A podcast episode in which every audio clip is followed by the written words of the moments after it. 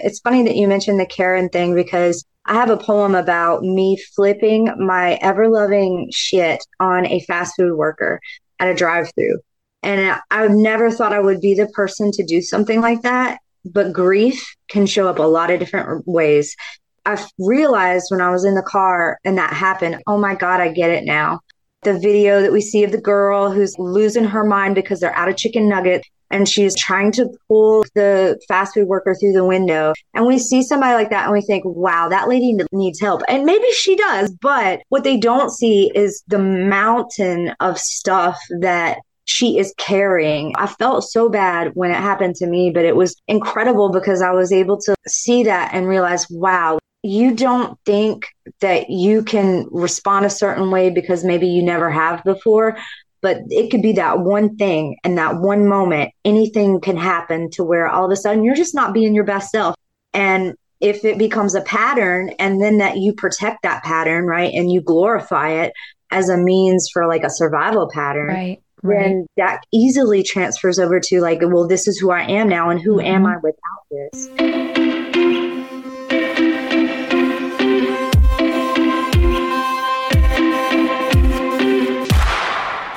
Welcome to the Living and Leading with Emotional Intelligence podcast by Emotional Intelligence Magazine. EIM Plus, as it's known for short, is a one stop resource for anyone looking to learn more about emotional intelligence. In addition to articles, videos, and recommended books to help you develop and expand your EI, EIM Plus offers a platform for EI coaches and specialists so they can connect with individuals who are ready to take their life or business to the next level. Learn more by visiting EI magazine.com. That's ei magazine.com. Or follow us on Instagram at the underscore ei underscore magazine. You can find these links and more in today's show notes. I am Brittany Nicole. I'm your host, and it is a pleasure to introduce today's guest, Shane Manier. Shane is a creative coach, visual artist, live event painter, TEDx and keynote speaker, trauma informed care instructor, poetry mentor, and national spoken word poet based in the Charlotte metro region of North Carolina, where I am at.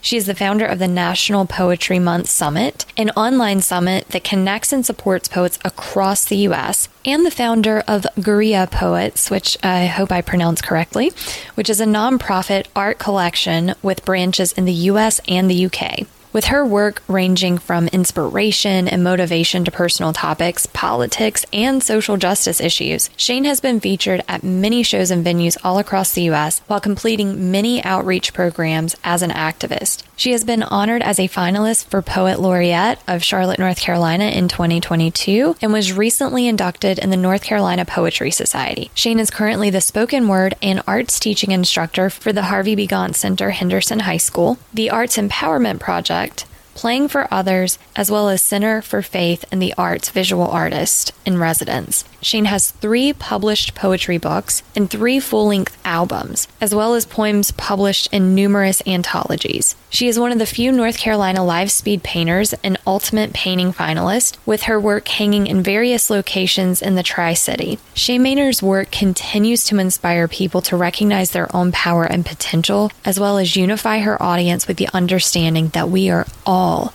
a part of something bigger.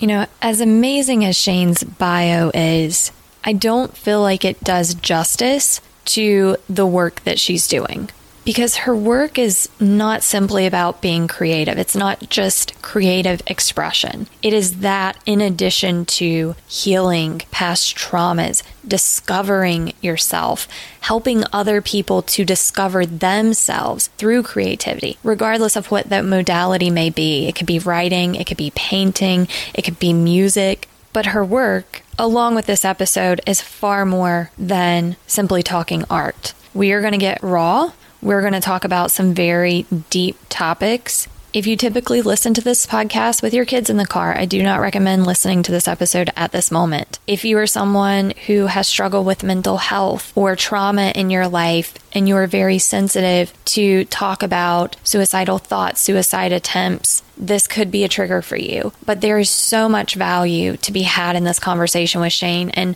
one of the main reasons why I don't have a script or I don't have set questions to ask guests is because I love to see where the natural flow of the conversation goes. When I heard Shane speak and I wanted to bring her on the podcast, I never envisioned that it would take the direction that it, it did. So when I start this podcast, my initial intent was very different than how it ended up. And I love that. It's beautiful. I feel like the universe guides us and takes us in the direction that we're meant to go. So I just went with the flow you do not have to be an artist. You don't have to know anything about art or poetry or anything to find value in this episode. So, without further ado, here is the wonderful and insightful and creative Shane Manier. Shane, it is a pleasure to have you on the Living and Leading with Emotional Intelligence podcast. Um, before I ask you to introduce yourself to our listeners, I just want to share a little bit about how I came to know you and why I wanted to have you on the podcast. So I was introduced to Creative Morning Charlotte by a close friend of mine, Mark Perez, and he said, You've got to come to this. And so I'm like, All right, I've been hearing about Creative Morning, so I'm, I'm, I'm going to go. And boy, was I glad that I did it. I've been missing out. I have really been missing out. But you were the speaker, you were the main speaker for that event that day. And when I heard you speak, you know, some people speak because they're passionate, some people speak to educate, but the passion and the truth in the words that you were saying in your story just resonated with me on such a deep level. So I just, I was like, I have to have her on. And we'll get to what that story is in a little bit, but I just wanted to share with the listeners of how I connected with you. Um, yeah. So before we get into your story.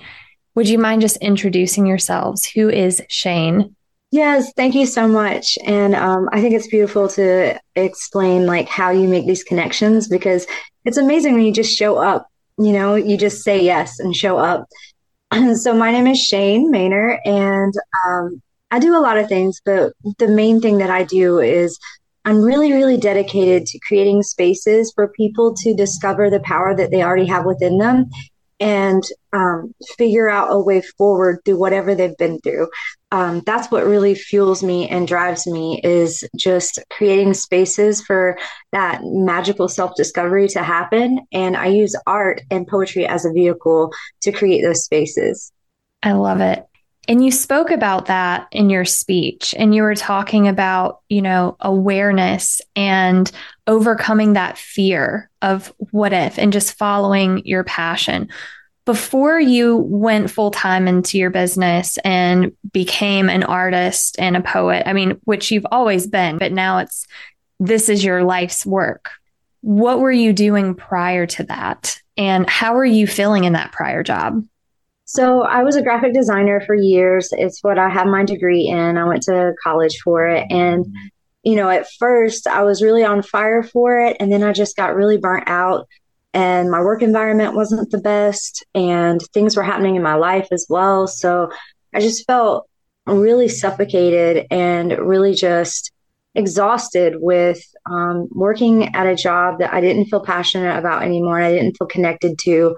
And I was still doing like art and poetry and teaching these things um, as a way to uh, make these self discoveries and and heal past trauma and create a plan to move forward. But it was on the side. It was either after work or you know on lunch breaks, and it just got to the point where I just felt like I couldn't live two different lives anymore, mm-hmm. and I had to had to make a bold decision to switch over and it's just so interesting how like you can start off in an area of your life where you totally can see this do like you see yourself doing it for the rest of your life right?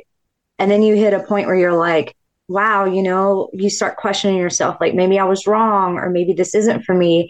But i think it's beautiful when we allow ourselves the ability to change and not have to feel guilt or shame for yeah. it and be able to honor that that part of your life got you to where you are. And how can you take those tools into what you do moving forward? Instead of being like oh i took a wrong turn looking at it from the lens of oh wow i gained all this knowledge so that i can make this new turn you know? Yeah. Yeah. I mean, there's so much that we could talk about in this conversation. And I think we're going to be able to get to all of it because the two things that stuck out to me about your speech was one, what you overcame. You're talking about past trauma. You were able to overcome all of that.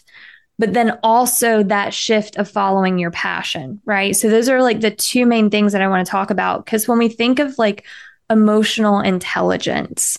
It's overcoming that fear. It's overcoming the ego.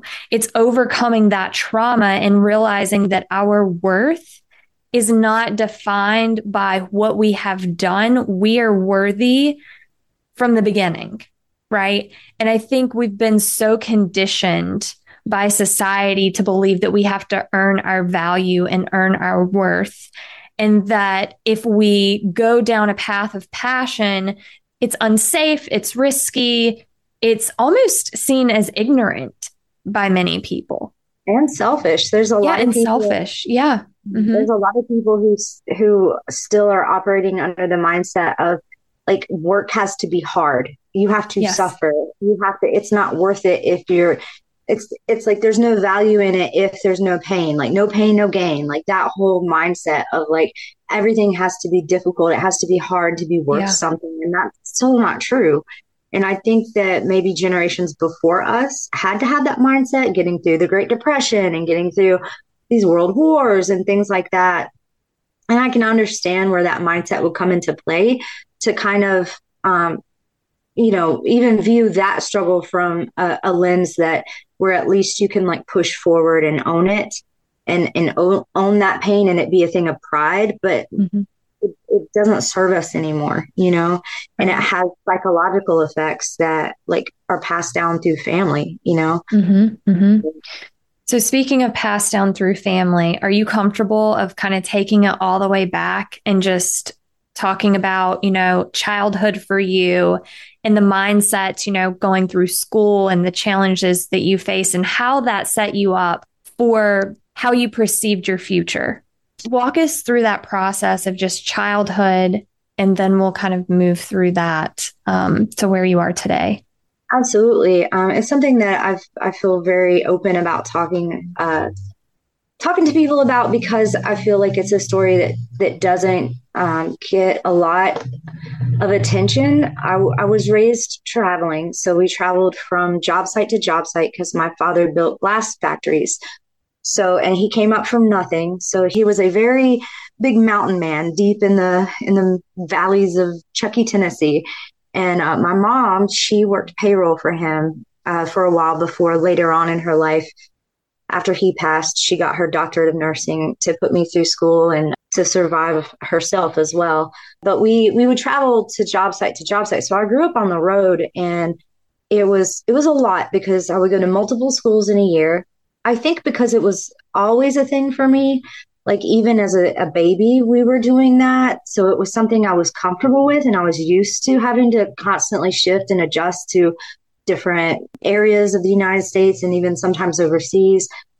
So that wasn't a big issue for me. The problem was that i was being raised around a lot of violence. So a lot of men who worked for my father were in biker gangs and I witnessed a lot of violence. There was um, places that I shouldn't have been in that I was in as a child.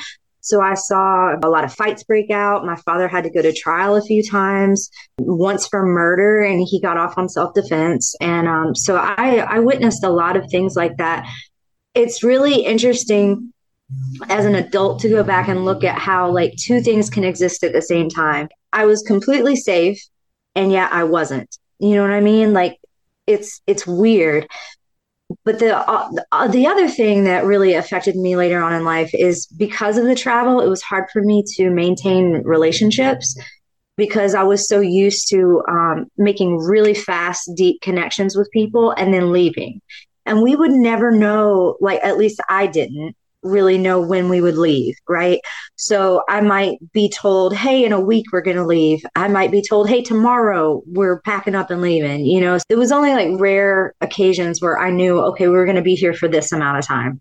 I had no problem with leaving and going on on my own and being like, okay, that was fun. On to the next thing. I'm excited to see where we go next. I would, I would always get excited when we were going somewhere new because I was just used to it.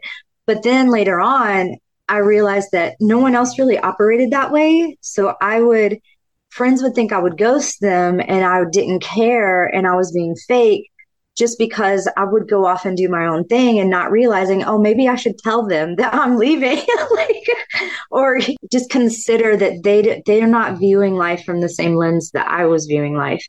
And then the violence also taught me violence is a language. Of course, when things got really rough in my teenage years, that was how I communicated was violence to myself and to others. That took a lot of un- unlearning as well. Those are two factors of trauma that really had I had to learn how to navigate life and realize that it the rules in which society works, right? Uh, most societies are not the rules in which I was raised. So I had to kind of find my way through that and and really untangle that, figure out what works for me, how do I renegotiate relationships, how do I put this wildness to good use and not uh, go down a path of self sabotage or um, make bad decisions based on um, maybe things that I experienced or unprocessed trauma that I haven't got to yet. It was a it was a lot to have to navigate and weave through, but it's another reason why I think it's so important to talk about because one of the reasons I connect so much with some of my students is because they're constantly having to change locations. Violence is a huge part of their life. And some of the unspoken rules that also go on in gangs, even though it's not the same type of gang, it's still that mentality so I can kind of see where they're coming from in that area as well. And I'm glad for that experience because one, it makes for some hell, hella stories. Okay. Some great poems came out of that.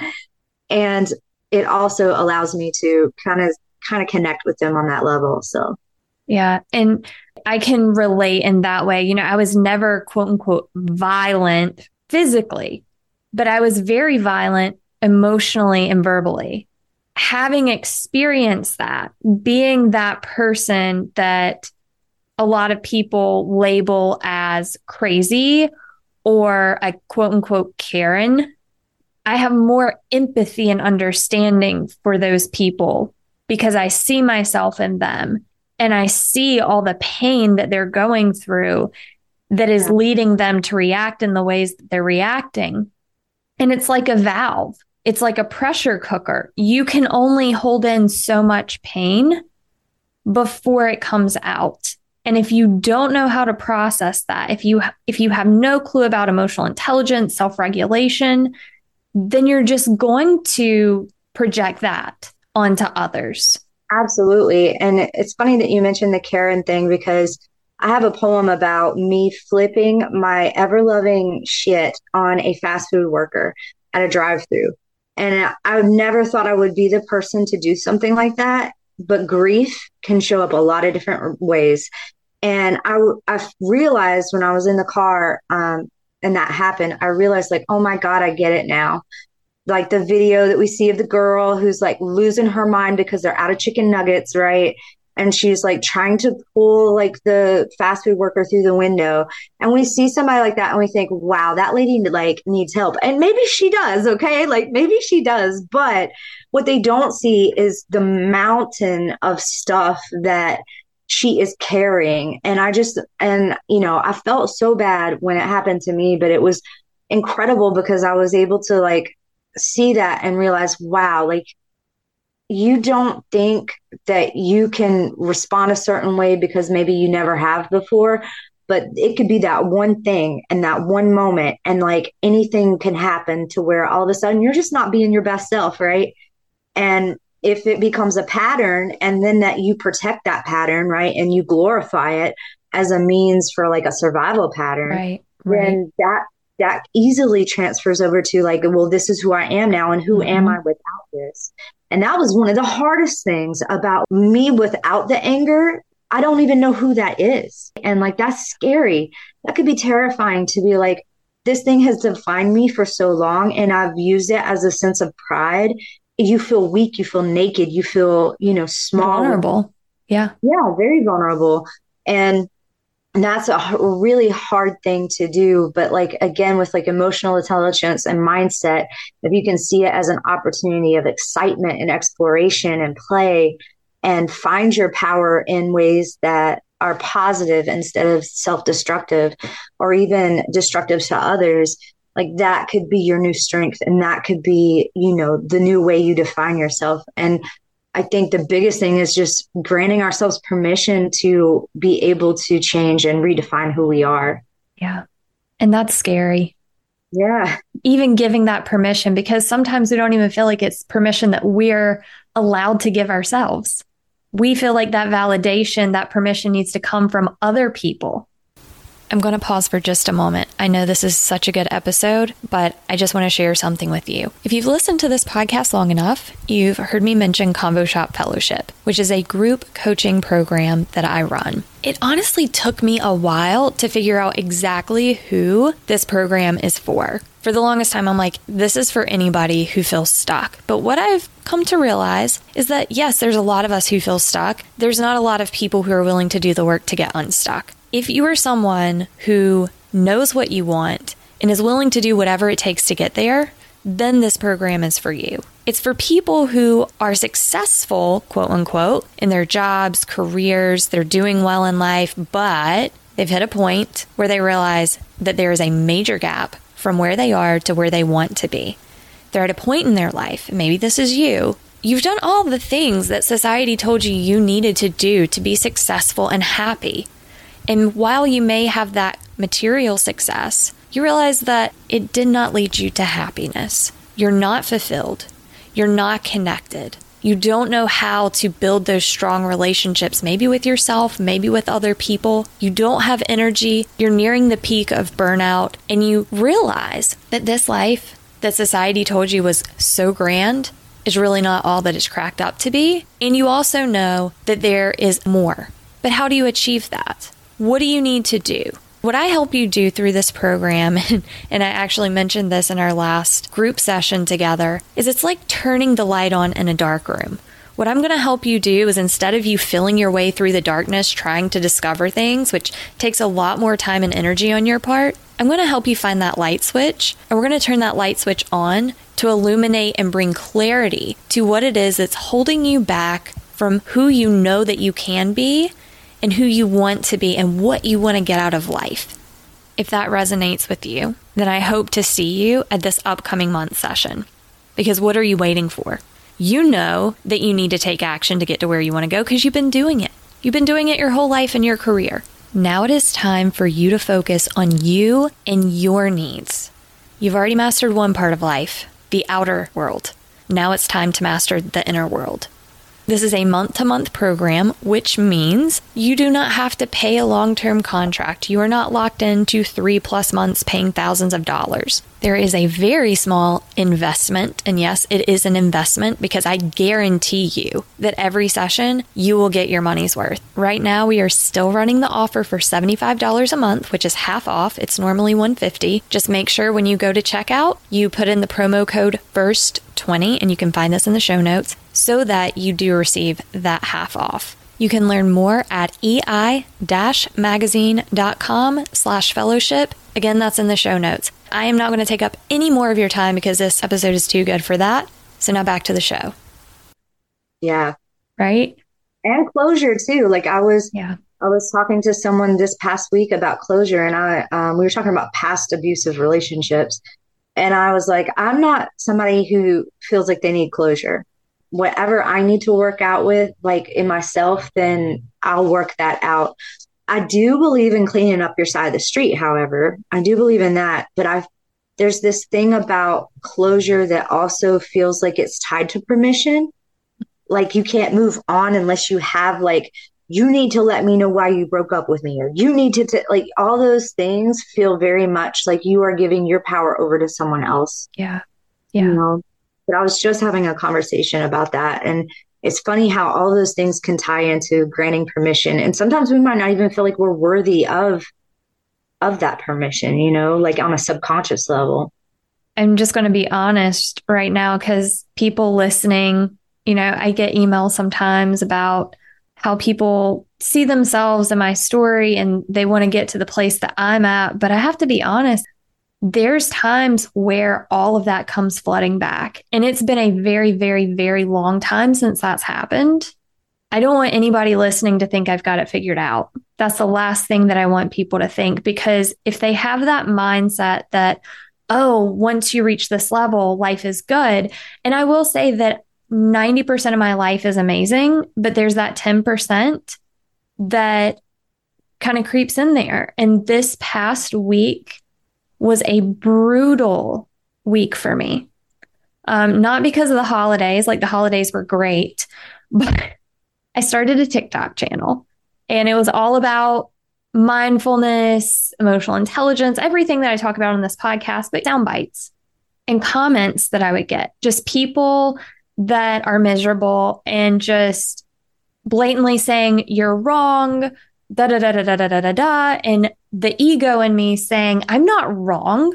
Like you're telling how what? I'm not wrong. I, I study this stuff. And all of those insecurities that I thought I had addressed, that I thought I had taken care of, started to find their way to the surface. And I started to have self doubt and question myself. And there was rage and anger. And it turned into, I wouldn't even call depression. I was so rageful that I was like crying. Like my rage can turn into tears if it gets so bad. And I was just in a really, really, really bad headspace this past week. And I cried for like three, ugly cried for three straight hours the other day, knowing that it was my ego, knowing that it was past trauma that was resurfacing and trying to talk myself through it. But you know what? I sat there and I said, I am so grateful for this experience because I haven't had a connection to that past self for a very, very long time. And when it comes to helping other people, sometimes I feel I'm so disconnected because mm-hmm. everything makes so much sense when you get it. And so you mm. forget that attachment to what it felt like to be helpless, what it felt like to feel like there was no hope. And so I'm so grateful that I had that experience last week because when I'm working with people, I'm more empathetic because I was disconnected from that. That is a beautiful way to state it. I totally resonate with that because um, I'm getting ready to um, go into the adult detention facilities. And they specifically hired me as the contractor in Mecklenburg County because of my past, um, you know, being raised around this and dealing with um, men who helped raise me that went in and out of prison and things like that and um, and just my own personal background, right? Of just, you know, the violence and the mental health and things like that. Yeah. And I was talking to somebody and I was like, I'm afraid that I'm so like far beyond that and so disconnected from that. Like I remember like it, there were moments that were too shitty not to remember, right? But I'm afraid that like, what if I'm not right to go in there because I'm so far away from where I was then? And then I realized I was like, no, I'm in the I'm the perfect position to go in because um, because they need to see that they need to see somebody who's who's gone through this and found their way and that there is hope. I say all that to say that even though I believe that I'm so far removed from it, right? I feel like trauma is a spiral and you never are going to wake up one day and just be like, oh, I'm a perfect human being now. Right. Right. Like, and I, I feel like these things, they keep coming up on different levels of the spiral. So mm-hmm. you can see a different viewpoint of it, right? You can see a different, a different thing that you didn't see before. And you can make even further self discoveries about yourself and how you connect to the world. Yeah. And, and you get an opportunity to heal a, a little bit deeper, right? Mm-hmm. Um, mm-hmm but I love the the reminder of hey, this is this is something that is a purpose for you and like that's why it stings, you know? Yeah. And and it's a reminder of of how that feels so you can be connected. I love that. I think that's beautiful. I um I do feel like these things they poke us. They're here to kind of nudge us forward, but I'm a dealing with negative comments it's so hard for anyone to like and especially if you have like anything tied to that that maybe in childhood like you know affected you in some certain way or even your teenagers right? Th- those things are so hard. That's why many youtubers they have that one episode on their youtube channel where they're just crying in front of the camera like y'all are mean and I don't know if I can keep doing this. And a lot of people who are influencers have a, a virtual assistant who goes through all their comments just so they don't have to yeah. like they don't have to look at it cuz it can really if you're a pioneer, right? Or you're trying to bring to light certain things that, you know, aren't being seen as a serious industry really, you know, yet even though it ought to be, it can feel very much like an attack, right? Yeah. On not just yeah. you, not just you, but like the entire the mission, the whole mission. yeah, the entire mission, right? Yeah. So I totally get that. And I've I've had to deal with that as well. Um and I think that it's for me personally, it's one of those things where like I've got to find a formula that works for me of like okay, when this happens and I can feel it getting to me, these are the things I'm going to do to process it and be able to move through it. Also, I mean, that those feelings have to have somewhere to go too, you know? So yeah. sometimes yeah. you got to do the, the ugly cry and yeah. And yeah, okay. Exactly. I have no shame about ugly crying, screaming, doing whatever you need. My motto is do no harm. That's either to yourself or to others releasing emotions doesn't have to be pretty, right? it doesn't have to look like journaling. It doesn't have to look like going out in nature. Those are options and they're wonderful options that I love. But sometimes when the rage and the anger or the sadness or whatever you're feeling is so intense, sometimes you can't get enough clarity to be able to be at peace in nature or to be able to collect your thoughts in a journal or writing poetry or whatever the case may be. You just need an outlet right then and right there. And that is okay. Absolutely. So I want to ask you, you talked about there was challenges in your childhood. There was a lot of anger and rage and the way that you expressed things was through violence. What was the catalyst for you in high school? Like, what was the next step for you? How did you start to process these things? And when did you develop that awareness that art was the way you were processing? Was it conscious or did that come later on? Um, so I was always drawing and writing from a very early age, like five. Like, you know, uh, I it's so wild because my very first poem was about werewolves and I thought I was just making like a like a fictional like poem about werewolves or whatever. And then older me went back and read it and was like, oh my God, alcoholic family, somebody could flip any second and turn from this person into something else. And I was like, oh my God, little me, you're like, that was deep. What? I was like, oh my God, like it, it blew my mind. But I wasn't consciously aware that's what I was doing. When I hit high school, however, I was very consciously aware of like, if I'm going to make it like alive, if I'm going to, because I, I didn't think when you talk about like, you know, what future career do you, did you see yourself having?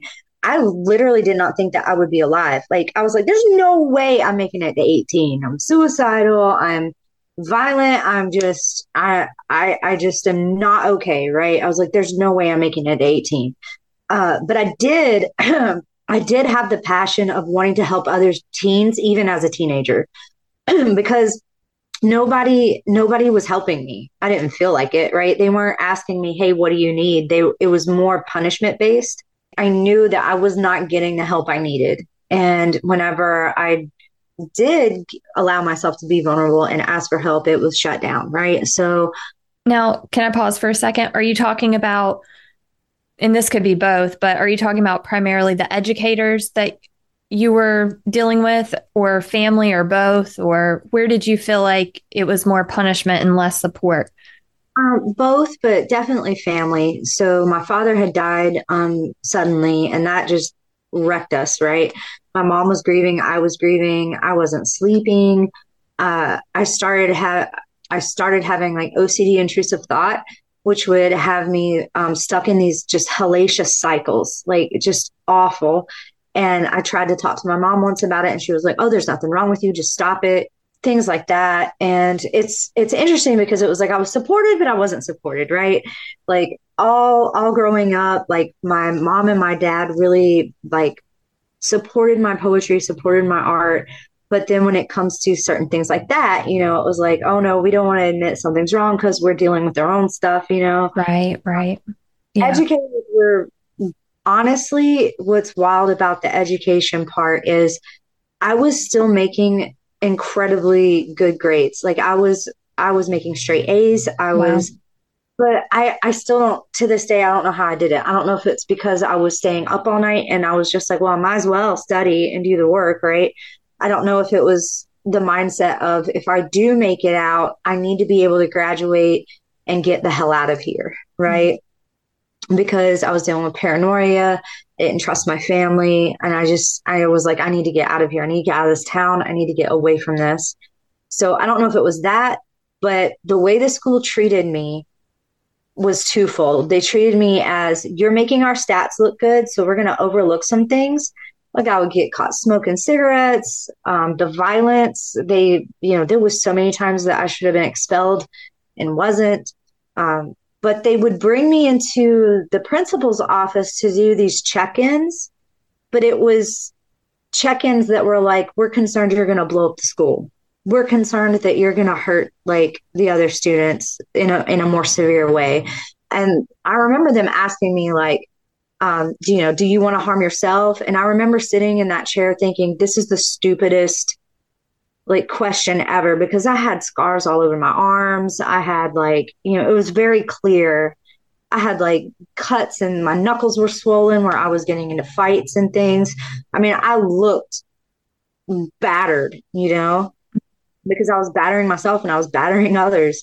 And I just remember sitting in that chair being like, this is ridiculous. Like, you know, like, you know, and you're not so much concerned about that as you are like, you know, this thing escalating or whatever. And of course, I, w- I was not going to do anything like that. Right. But it just felt so empty. Right. And it, and I couldn't trust like anybody who was asking me because every time I would say something, it was like, well, we're going to send you away you know we're gonna we're gonna send you away so i i never felt like i was in a space to when it came to the educators to ask for help. I got threats to be sent to juvie and be kicked out and things like that. But it was never like hey i don't even remember ever talking to the counselor. Like they never sent me to the counselor. They would send me to the nurse's office to like get cleaned up and things like that. But they wouldn't they never sent me to go speak to the counselor at all. So it was always the principal I was talking to, or that, I mean, that's literally it, the principal or the assistant principal. Yeah, that's how that went. yeah, the education system and, and, I mean, my first degree was early childhood education. I was a teacher for a very brief moment in time, never in the public schools though. Um, but I went to speak at a high school and the air was just so toxic the way that the principal and the counselors and the teachers were talking to the students, it wasn't, you know, they say they care and they make these jokes and stuff, but it was just so empty. That's all I can say. It was empty. There were words with no heart. Yeah. And I'm just like, this is the problem kids spend, it's like a job. They spend eight hours a day in school. Mm-hmm. So the influence of the teachers are just as important as the influence of family. And Absolutely. the challenge is that a lot of teachers are traumatized as human beings, right? It's not an ind- it's not a career um what am what am I trying to say? It's not a certain profession it is just a people thing, right? We have people problems, and trauma is a shared problem that we have because most of us have been raised with the same conditions. Some are more extreme, but most of them lack actual connection to what is being said and done. Yeah. Right? Yeah, absolutely. And then I there's also like so many teachers that are dealing with burnout, like yeah. being burnt out. And I always feel like if you're dealing with with that population, right? Like you, you need. It's time for you to leave. It's time for you to get out of that, or or go get the help and the support you need. And and sadly, you know, you're not. You're probably not going to get that support within the school system itself. But um, it, it comes a point where you can actually do more damage than good because you're the way you treat those students does have a direct effect in, in the choices they make once they leave that school. And that's either mm-hmm. at on the street or at home or wherever they're residing or even after high school. For not to say that that can't be changed, but it can make the road a little bit more rocky unneedlessly. Uh, so definitely, definitely agree with that. After high school, what did life look like after that? So you you made it through. You're a straight A student. What was next for you? Uh, well, first I was shocked that I was alive. so I was yeah, like, I'm sure. You know, okay, well, didn't think I would make it this far. Um, and I know that you had asked what was the catalyst. Well, what's wild was when I was in high school, I knew that like I was writing to save my life. I was I wrote constantly. Um, I was writing poets. Uh, I was writing poems all the time. I was painting all the time and it's still i still ended up having a moment where i went through with attempting suicide. Mm-hmm. and it wasn't until years later where i realized there was a component out of the art and the poetry that i was missing and that was personal development.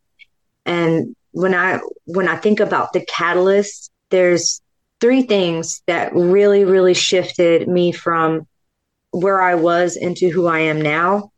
One was finding a safe space that meant later on after high school and after a marriage and we'll we'll touch on that in a second you know a marriage that was awful. I ended up moving in with um, two friends of mine wesley and jay and it was the first space that i had been in where i actually felt safe. I didn't feel like anybody was going to attack me. I felt safe enough to allow my nervous system to calm down and that was the moment i stopped being violent. I realized that that was a huge catalyst for me is allowing my body and my spirit and my brain to get in a space where I felt safe enough to actually like reevaluate and readjust and reprogram the way I operate. The second catalyst was discovering personal development. Mastin Kipp's Claim Your Power book changed my life. Like being able to immerse myself in personal development tools and learning techniques like story versus fact and and mm-hmm, things mm-hmm, mm-hmm. really affect your mindset. That was huge for me. That was like the best therapy I could ever receive, ever. Um, so I read so many books about that. And then finding being in a relationship with my partner now, Daniel, and actually being able to know what what unconditional love is and being able to allow myself to accept that and see what a healthy relationship actually looks like so I graduate high school and Well, actually, can I pause? I'm going to interject because there's yeah. some things that that you said that I want to dive deeper in if you feel comfortable. Yeah, absolutely. Um do you feel comfortable talking about some of the thoughts like you you talked about being suicidal and the only reason that I want to discuss it if you feel comfortable is because I think so many people are struggling and you hear it all the time. People lose loved ones to suicide or people that they know they're like, I never saw it coming. They were such a giving person. They were such a kind person. They were always laughing when I saw them. Obviously, I'm going to label this podcast with trigger warnings and um, explicit content. I just want to talk about some of the thoughts that went through your mind. And do you feel like other people picked up on that? Or do you feel like you hit it really well? Like, what can people kind of look for if they feel like there's loved ones that may be struggling? Oh yeah, that's no, I, that's very important to talk about. So for me, I was very vocal about it through my poetry and in talking to friends, and typically, especially with teens, when there's suicidal ideation, it becomes a joke, right? And it becomes self-deprecating humor, and we like laugh about it, right? But the, the threat is very real. Um, but I was very vocal about it because I did not want to live, and I even glorified it to the point where like it was something that I I just owned, you know, but I really really just it's so crazy to me to like the beautiful part of it is going from having a mental state and an emotional state of I do not want to be here at all and just being so much in pain, so much in emotional and pain that it's affecting the physical, right? Like I would lay I would lay on my bedroom floor and press my chest into the floor and just and, and my chest hurt so bad. I just remember it just being so so bad. And at the time, like I didn't know that that was a severe panic attack, right? Like we never even heard the term panic attack when I was a teenager. But I mean, it was so painful in every waking moment. There's this beautiful quote that goes, and I think it's in Jeff Johnson's book. Um, he is he's a poet from Charlotte, and it says uh, wanting wanting to die is like being in a burning building and jumping out the window. You don't want to jump, but you damn sure don't want to burn to death. Right. Yeah. Yeah. When I had my what, what I call my like the the major suicide attempt because there were several others that weren't as success. I don't. I hate to say the word successful, but yeah, lack of a better word, it's wild to me because there was no planning. It was just one one of those moments where I was so overwhelmed and I was in so much pain that I was just like, this has to stop now. It has to stop now. It's like if you've ever had a toothache that just is so bad that you can't even think. It just takes over your whole head. It takes over your whole body and you're just like, oh my God, anything to make it stop, just anything to make it stop. That's how it felt. And I was in a bathroom at the time and I had just got off the phone and I just I saw the belt, grabbed it, put it around my neck, and I just jumped and it hung on the on the back of the bathroom door. I didn't plan it. I didn't think about it. It was the very first thing I saw that was beside of me and I just did it. And I feel like a lot of times people don't understand that they're you know they'll they'll ask you afterwards or something and what ended up happening is my best friend ray ellen had heard my feet convulsing against the door because i had already blacked out and so i had locked the door so she had to break the door down and then she had to cut me down from from the back of the door and then she i woke up to her pounding on my chest and everything and getting me to breathe um, but oftentimes people will say what were you thinking how could you do this? And they don't understand that there is no thinking, right? It's like oftentimes in in suicide attempts like that, you you aren't thinking. All the only thing you can think is make it stop. Yeah. It's just just stop. And what's wild to me is I've talked to a lot of other friends about on on the subject of you know uh, suicide ideation and suicide attempts, and there's been numerous numerous accounts of people who will call the suicide help line, you know, the hotline. And the first thing they ask you is, do you have a plan? And if you say no, they say that, well, they can't really help you right now, that you can get on a waiting list or something like that. And it still to this day, like, blows my mind that people are still operating under the assumption that, like, this is you just plan it. right. Like, this is, and in some cases, that is true. Yeah. But yeah. Let me tell you the backside of that. There was a time that I was I was having suicide um, suicidal ideation, and I was like, okay, I'm gonna put my will together. Listen, if you want to not die, try to get your affairs in order. You will realize that you can you can't go anywhere yet. Okay, there is a you got a lot to do, huh? There's a lot to do, and all of a sudden you're like, no, I can't do this this year, next year, not the year after. Like I gotta I gotta stick around for a while, you know. Um, so the idea that it's like, you, do you have a plan? It, it just still to this day, it, this is the reason why it's so good to talk about these things because we're still operating under these misconceptions, right? And people who do end up not getting the help they need, it's because we still have these operating systems in place that don't serve the whole. But yeah, that's for me, that instance there, it wasn't like something that that I, I wasn't concerned with how my loved ones was was feeling because depression often will tell you that they're better off without you right that's a narrative that happens you know in in your brain whenever you're going through that it's just wild from going from that into now being so in love with life right it's like such a beautiful contrast which is not to say that i still don't have you know, thoughts that happen, but I know what they are. And I'm like, I'm not going to fight against this. I'm going to be like, okay, say your piece. And then I'm going to ask my body, what do you need? You know, and I'm going to keep asking that until we figure out what do I need right now to feel better. Yeah. But it's really hard to get to that point if everyone's treating you like there's something wrong with you for feeling that way. So hopefully that makes sense or yeah. And, and I hate that you had to go through that and for such a long period of time too. You know, it wasn't like a one off thing. You said this was a continuous thing for you growing up and how you felt. I also suffered from panic attacks and it is painful and you do feel like you're dying in that moment and you don't even know if you're going to make it out of that experience. When your friend, I believe you said your friend found you, mm-hmm.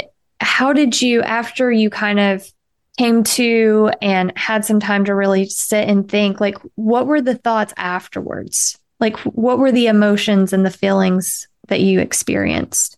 That's another thing that a lot of people don't want to talk about because there's guilt in that too. There's so many emotions. You think like, oh, you know, um, I don't know what people think. Let me stop assuming what people think. I don't know what they think, but let me tell you what actually happens.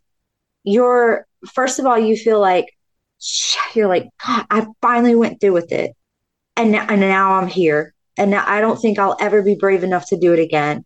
Like that was my one thing out, right? So there's feelings of anger towards the person who saved you for a while.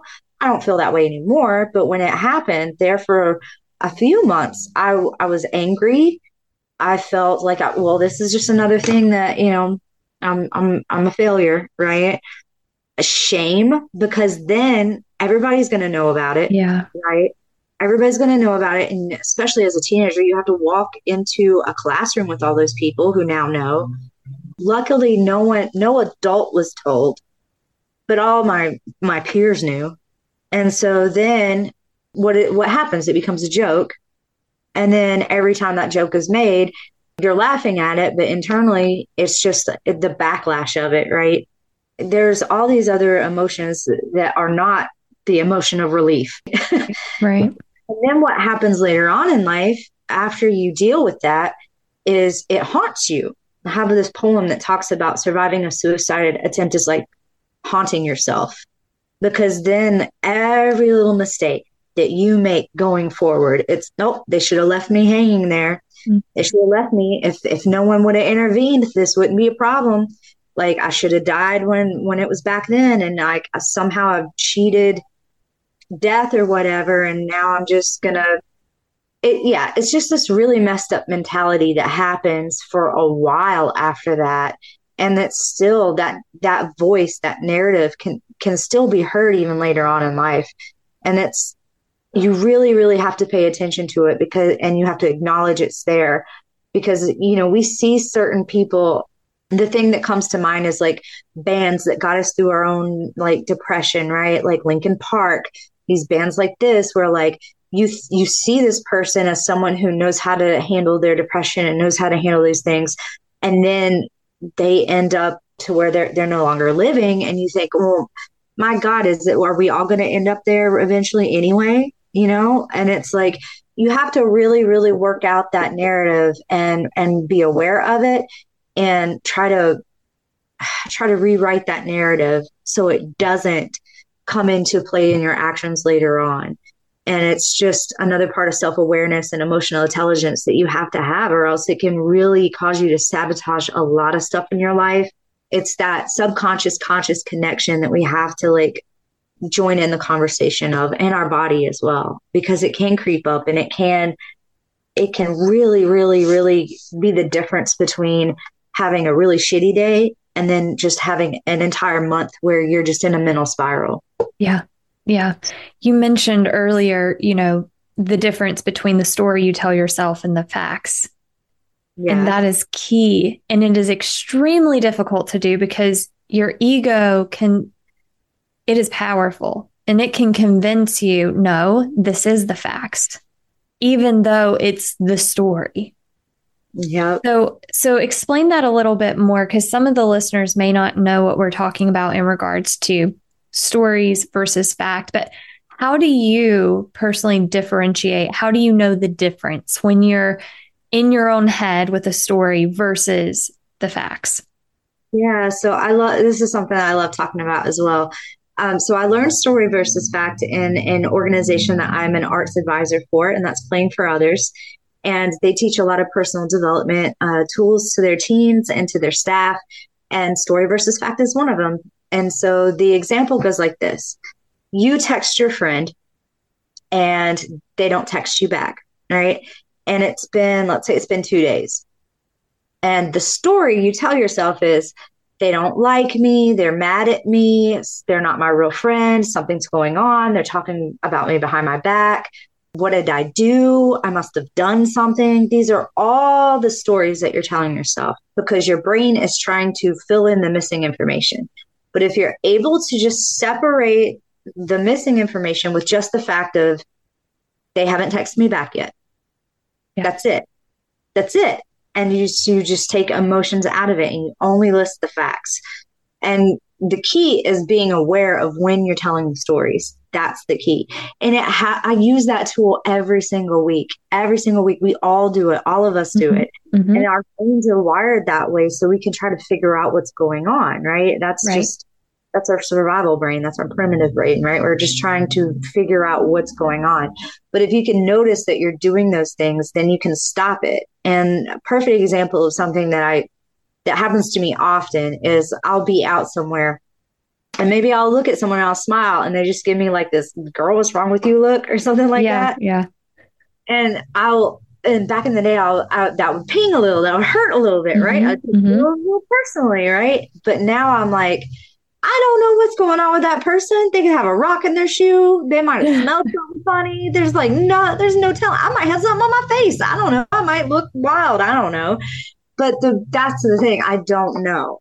So I'll know when I'm like, I'll be aware that I'm making up a story to fill in the missing information, and I'll just be like, nope, that's not going to do that. I refuse to to go down that road, and I'm just going to move move on about my day. So it's a really great, simple tool that mm-hmm. I just don't think a lot of people are aware of. Yeah, it's a great exercise. In fact, it was one that we had to do in one of my early childhood education classes. Anytime you're doing research, I mean, it's it's a research thing, right? You go in and you're an observer, and you write down everything you observe. But I can't say like if a little kid hits another kid, I can't say they this kid made this kid mad, therefore they hit them because I don't know if it made that kid mad. I can only say Johnny hit Bob, Bobby. That's Bob sounds like such an adult name, but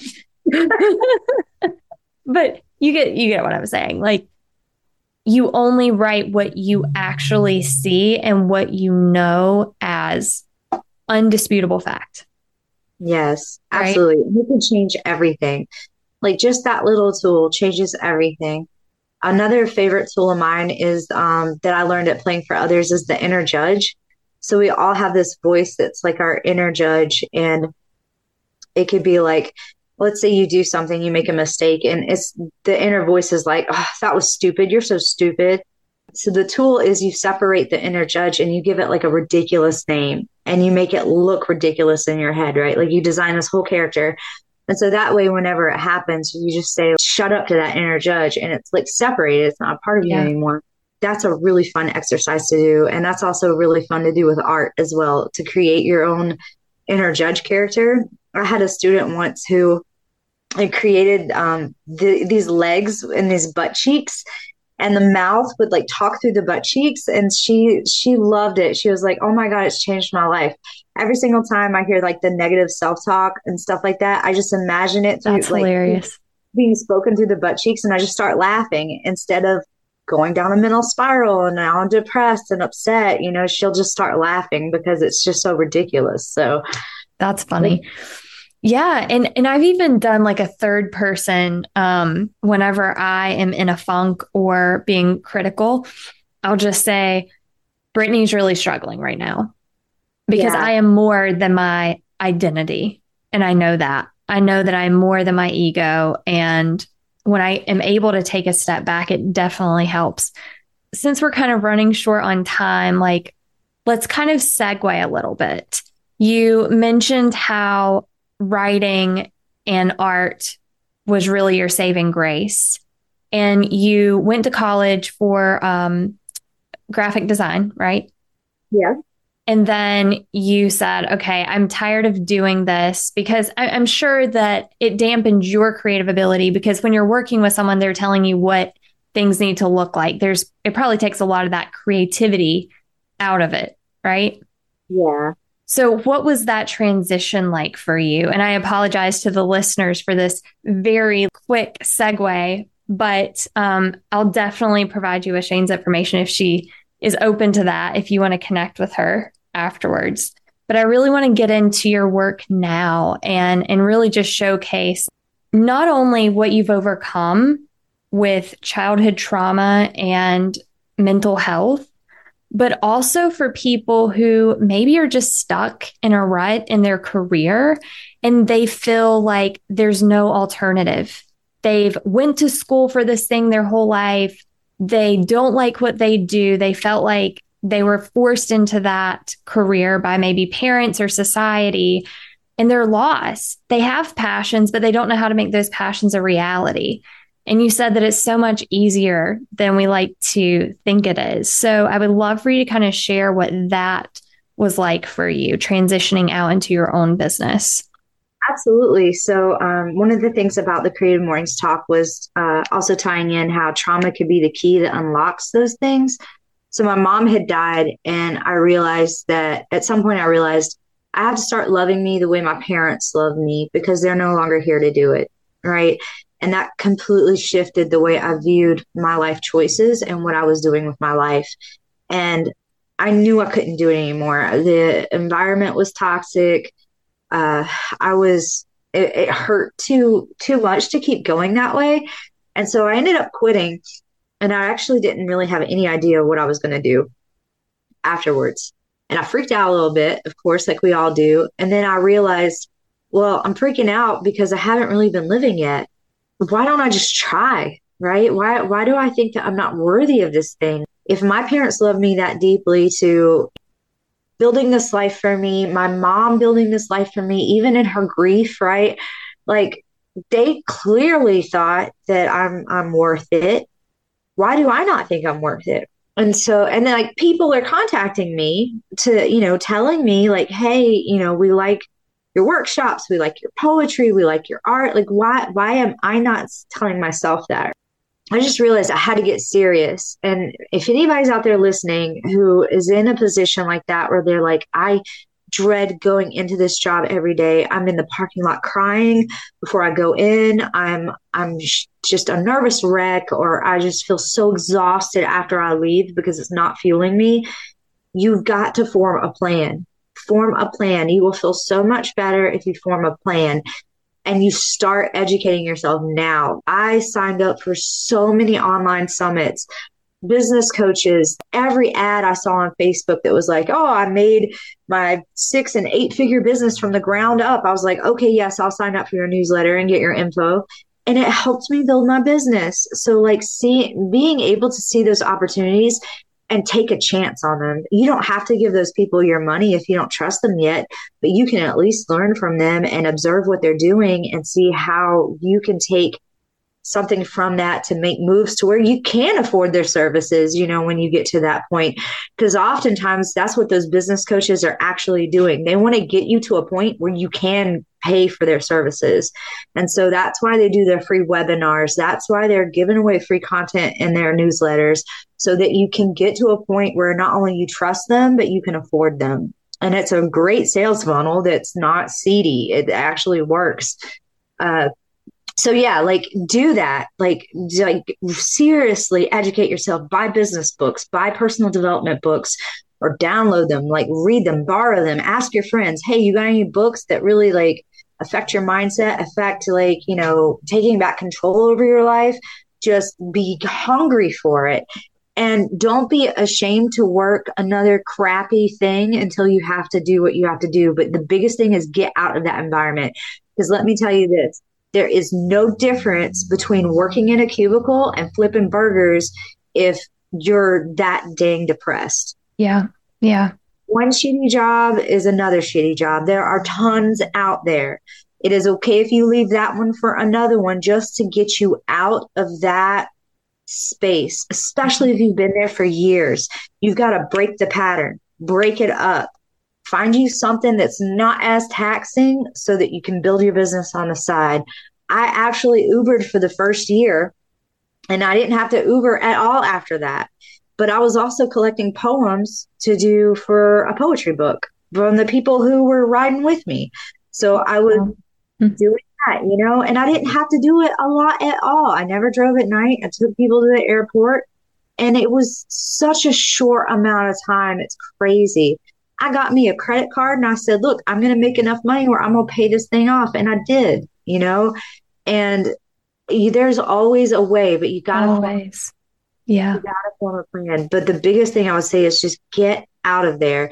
It does not matter if you go, like I said, it does not matter if you're pushing papers or flipping burgers. Just get out of that environment so that you can make one one small act of bravery can completely shake it up for you and and allow you to get momentum mm-hmm. forward. So if you're freaking out about the idea of like switching your job, right, or going into entrepreneurism, maybe you don't have to do a leap. Maybe you just do one small brave thing. That's all you got to do. But for me, it was like I'm leaping. I'm getting out of here, and I did. And and I think oftentimes it's it comes down to your mindset. Are do you believe you are worthy of receiving all these resources and asking for what you're worth? Right? You've got to believe that you're worthy of receiving that and that you're capable of it. And the, the second mindset is self trust. You know, you know that you're not going to allow yourself to starve because if you would have done that, you would be starving. But no, you are powering through because you know you're not going to allow yourself to be be in that situation. So trust yourself. You're going to do what you need to do to make it happen. In a past workshop I did, I was speaking with someone and they kept saying, I have to do this. I can't not do this. I have to. And I said, but you don't have to. You are making the choice. We convince ourselves that we have to do this job because if we don't, then we're going to lose everything. And I just reminded them, and a lot of people struggle to resonate with this. They think that I am very Pollyanna with this, rose colored glasses, but it's mm-hmm. true we are the only species that pays to live on this planet. The only one. We can survive without paying. There are so many natural resources. Like, I live in the city, I live in Charlotte. I am six miles from downtown, but I have woods behind my house that have plenty of rabbits and squirrels. If I was starving, I would learn how to catch rabbits and squirrels.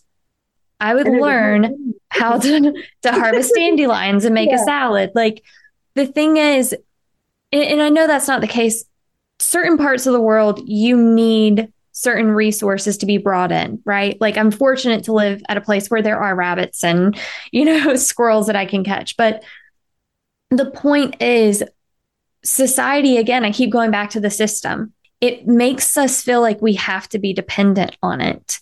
And that if we don't do certain th- certain things, then we'll have nothing and we will die and we will be miserable and starve but like you said, that's like you will make ends meet if you have to make ends meet. And it may be hard. That's the way things typically are. When you're trying to go a different direction, things are going to get worse before they get better because you have to go into the darkness to find the light. You just, it's part of the process. And once you accept that, which you have to accept, then it leads to progress. But that yeah, acceptance and acknowledgement is key and not only that, but like I there are a lot of things that I do not like about our country. Okay. There we got a lot of improvement. We got a lot of stuff that we need to work out. The one good thing that we do have is you can make a business ju- uh, with just dang near anything. Yeah. Uh, you know, going back to, um, you know, when I Ubered for a little bit, there was a lady from Africa who got into my car and we were talking about the difference between like Africa and America. And she said, America is the only place where you could actually make a living washing people's dogs. Like nobody is going to pay you to do that where I'm from. They would laugh you out of the village. Like no one is going to do that. And like that, I'm, I tell poets this all the time too. Like you think that you have to be this spoken word performer or you have to like have all these books. And I'm like, there are so many other things that you could do with poetry. You could have like one sentence, you know, one one line stanzas and put that on merch and never have to get on a stage at all. Like there's so many options out there to make money if you allow yourself to be open to those ideas. Yeah. And I mean, it's just oftentimes that people I don't think people realize how much opportunity there is out there because they are conditioned to believe that oh no i can't do that on my own i can't i can't do that like people who do that they they, you know, got a phone call one day on the couch. Like people think that about the TED Talk too. Oh, who put you on? Who hooked you up with the TED Talk? I'm like, I hooked me up. I went to the website and applied. Like you're supposed, like you know, um, it just blows my mind how often we think that oh, opportunity calls. It's like no, you make the opportunity. Yeah, you know. Yeah. And it all starts with believing whether you can or can't make that happen. Exactly. Exactly. And that's really yeah. hard if you've been told your whole life that you're not worthy of that or you're not capable of that. So, again, that's why it's so, so vital to have that mindset and to really feed that within yourself that you yeah. are worthy of it. And no matter what you've done, you yes. are worthy of health you're worthy of joy, of change, of defining who you are as a person. Mm-hmm. It does not matter what you've done. And I really, really stand by that. If I did not stand by that, I would not be going into these adult detention facilities, you know? Yeah. Shane, this has been a very deep conversation that needs to be had.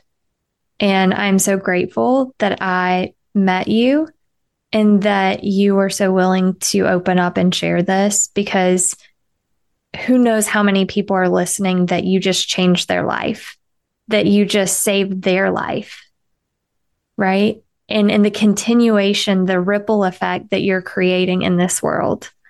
Um, I don't want to put you on the spot because I didn't ask you this in advance, but do you have a poem that you would like to share there's one called Giants that has a lot of like mythology in it. That one of my friends, uh, Wits, he says it's his favorite. But unless you get like some of the mythology references, it's not. You can kind of lose meaning, but it is about taking control of your life and everything. And you kind of do get that. So I can do that poem if you'd like. Sure. Awesome. Share away when you're ready. Okay. If you want to sling rocks at giants, Make sure there's a volcano in your sling, slung in an arc big enough to make the degree sing sign language to deaf angels. Wake the sky up so you can wake up before you grow gills and adapt to the pressure gauge you're being held in. Whatever that's towering over you with its gravel knuckles scraping your spine, crack your back up straight and heave your armor downward. You don't need it now. It will never be as courageous as the nerve endings of your own skin. You can take it. This, I promise promise. So split every stitched orifice, Orpheus. Your Eurydice's death is in every lover's eye, where the iris is the river that is running out of time. So you take her hand in the pupil's pulpit and bring us all back to life. There aren't strings strong enough to hold the notes, so you break them till it snaps the vocal cords in your throat. Bring the stone to mortar mache knees. Use it to build a kingdom with no king. If you want to sling rocks at giants, make sure there is a volcano in your sling. When they ask you about the molten mornings, tell them it is where you wake and sleep. Tell them you've only known cold except for when it burns and your insides carry the temperature of a thousand suns, the scale everyone likes to mention but is never touched.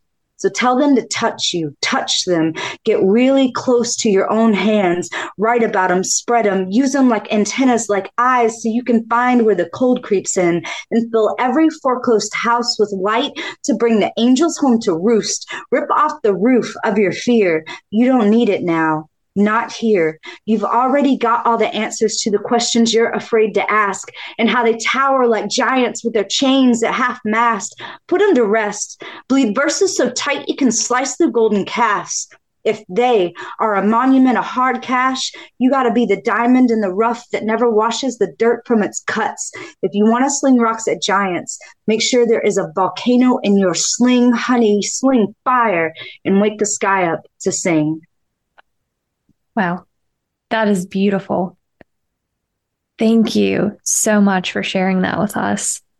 Thank you. Thank you for having me on. Oh, it is it is an honor. It is an honor. Thank you. Work you're doing. So thank you. So how can people find you? Um, I, am I'm going to put all these links, of course, in the show notes, but where are the best places for them to find you? Yeah, so you can go to my website, so www.shanemanier.com.